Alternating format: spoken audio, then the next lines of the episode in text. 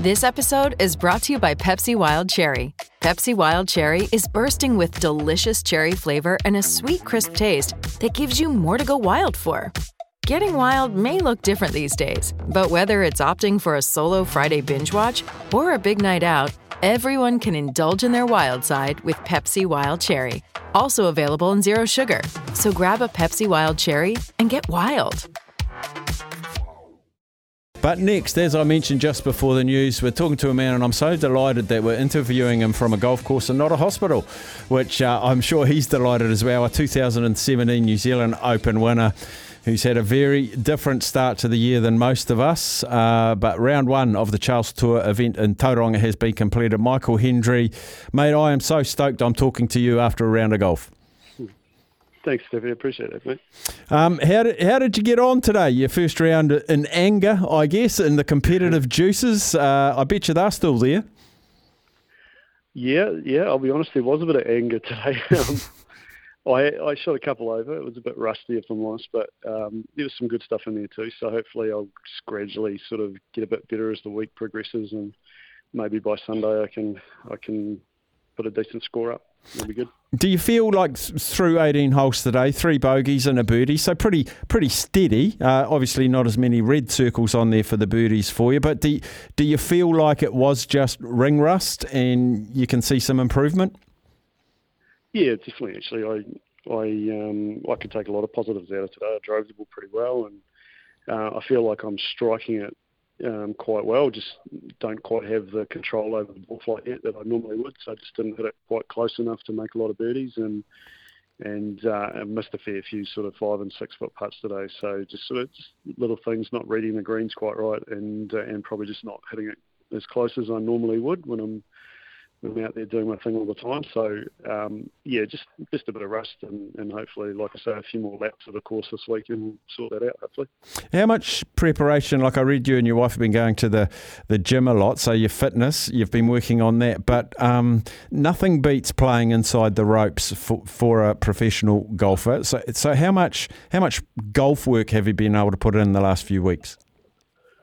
Oh, a little bit here and there. Um, coming out of you know, I'm just over a month out of my last chemotherapy round, so that takes a few weeks to to get out of it completely. Um, I, call, it the chemo trough. Like it just takes time to to get your bloods back to a level where you're transporting oxygen around your body and all that sort of thing properly. So I would practice a little bit, but often find myself um, gassed pretty quickly. Mm. Um, so I've just been doing as much as I can um, without pushing too hard, and I've played a few rounds of golf um, just with some friends um, in the meantime as well to try and get back into it. But just over the last sort of uh, week or 15 days, I've really started to feel quite good. So, um, you know, hopefully all that fitness work that I've been pushing myself through um, will sort of keep me in good stead moving forward over the over the next few months while I'm out playing before getting more treatment.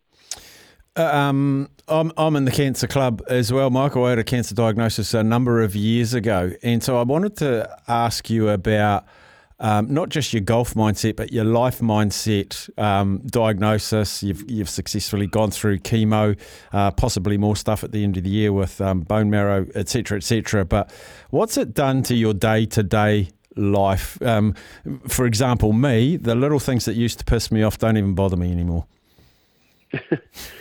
Yeah, I think I think a lot like that too. Um, the little things you don't sweat over quite so much. You know, it's it's tough. Of, you know, it's a real emotional roller coaster. Obviously, um, you know, you think about your loved ones and are you going to be around to do things like see your girls grow up and things like that, which is, you know, that's important stuff. Chasing a little white ball around a, a golf course is not that important. I mean, sure, I've got goals and, and aspirations that I want to achieve, but in reality, it means very little. Um, it's those other things that mean mean the most, and um, you know, you just go through emotional ups and downs, and I think I've kind of become a little bit more relaxed, definitely when it comes to those little annoyances um, that life used to throw up. Um, and correct me if I'm wrong, but I think you'd qualified for this year's British Open, but that was right in the middle of diagnosis slash mm-hmm. treatment. Can you apply for that exemption to carry over to next year?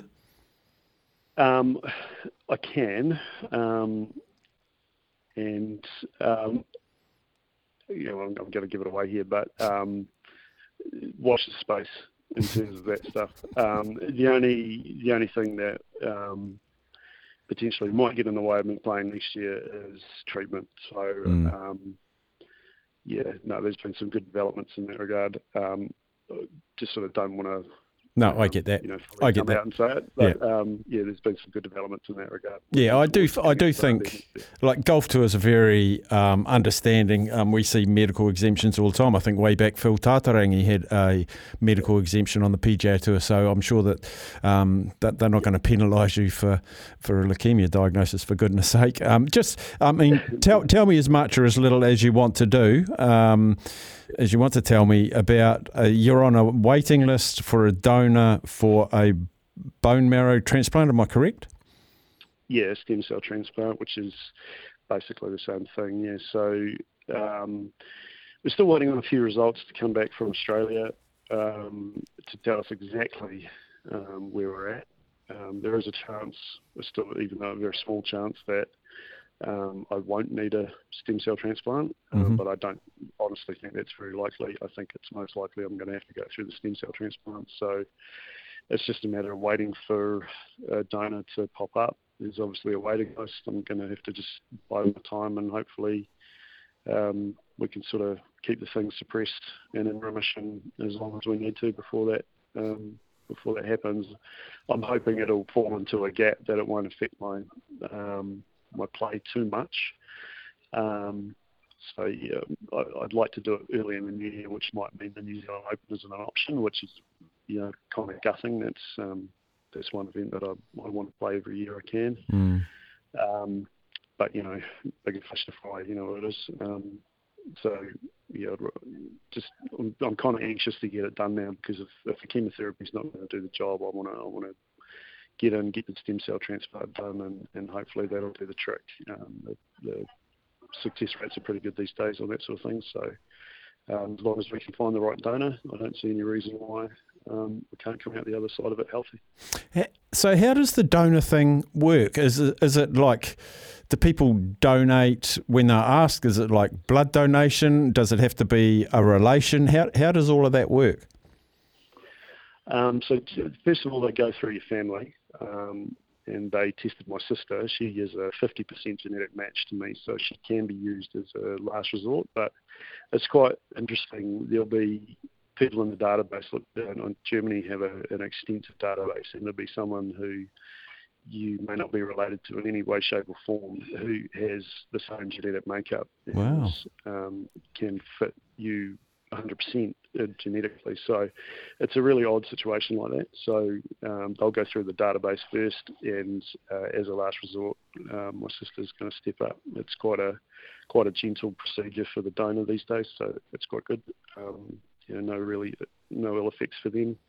Just a day sort of sitting in a in a chair getting um, their stem cells harvested just through blood transfusion sort of situation really, and um, yeah, and they're done, and then the the transplant itself only takes about an hour, but it's the the chemotherapy and radiotherapy to, to basically turn your bone marrow into nothing, mm. um, and then build it back up with someone else's um, stem cells and immunity. It's quite a it's quite a funny thing. Your blood type can change, all sorts of things change. So um, yeah, it's it's quite an amazing thing what they managed to do.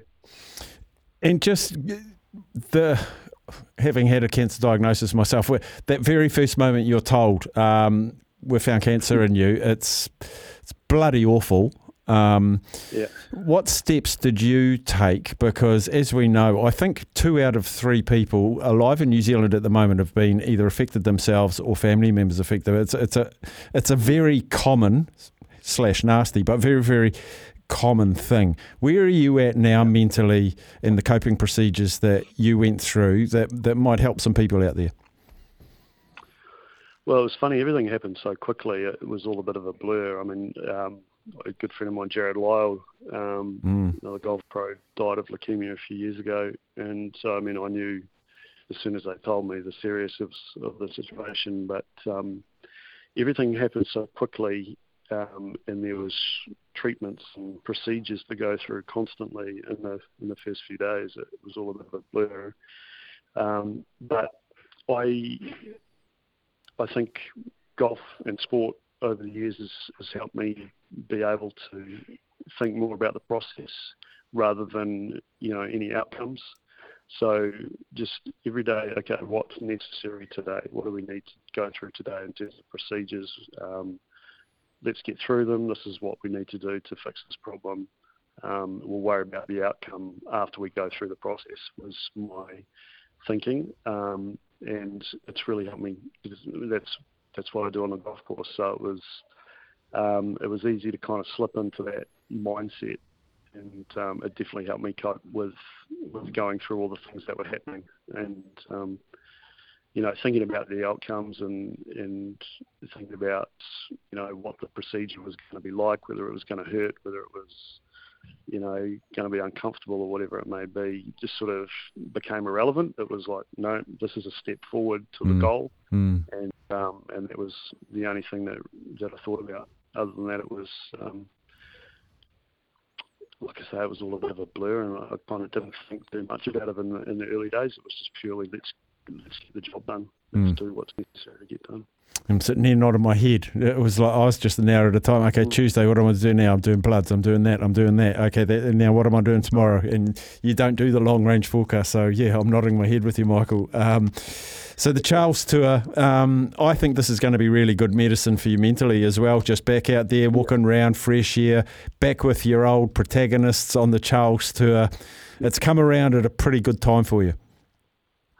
Yeah, look, I think so.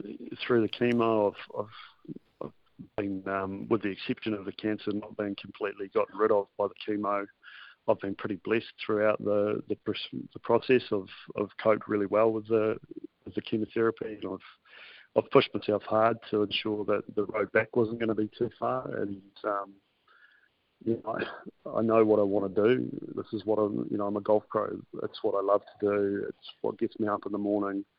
Um, you know, and with the exception of spending time with my family, I could think of no better thing to do than spend time on the golf course, getting those competitive juices flowing again. And uh, it was great to be out there today. And like you say, my mind didn't want to, didn't wander at all towards cancer today at all. It was purely let's get this thing in the hole for as few strokes as possible. It was it was um, yeah really great mental relief. Just brilliant. Well, we're going to follow your fortunes as the as the tournament progresses, mate. Um, stoked to hear hear from you. Uh, have you on the show today? Um, pretty damn good round, I think. I know it's not where you want to be, but you're going to get better pretty bloody quick. You're a fantastic golfer, fantastic ambassador for what's what's possible when you hit with um, adversity. So, keep trucking, buddy, and we wish you all the best. Thank you, Stephanie. Appreciate it. There he is, Michael Hendry. What a remarkable story, eh? Uh, May, uh, diagnosed with leukemia, four rounds of chemo since then. Um, it's only been a few weeks. Uh, what did he say? Four weeks since his last round of chemotherapy, and he's back out there on the Charles Tour in Tauranga. Locals down there, just if you can, find out when he's playing this weekend and just go and just give him a clap and give him a G up. I think it's absolutely remarkable um, with what he's doing here. So just just so good to talk to Michael Michael Hendry, um, and we wish him the best. We'll follow his fortunes tomorrow as well. Uh, he'll probably be playing during our show, so I'll give you score updates. In fact, I'll give you a quick score update now. Um, Eleven under Ethan Jones. My word. He shot 59. Is that right? No, he's had 59 shots. God, don't do that to me, Steph. Um, he's 11 under. Uh, Josh Geary at 7 under. We'll take a break and we'll dive into the Dally M's after this.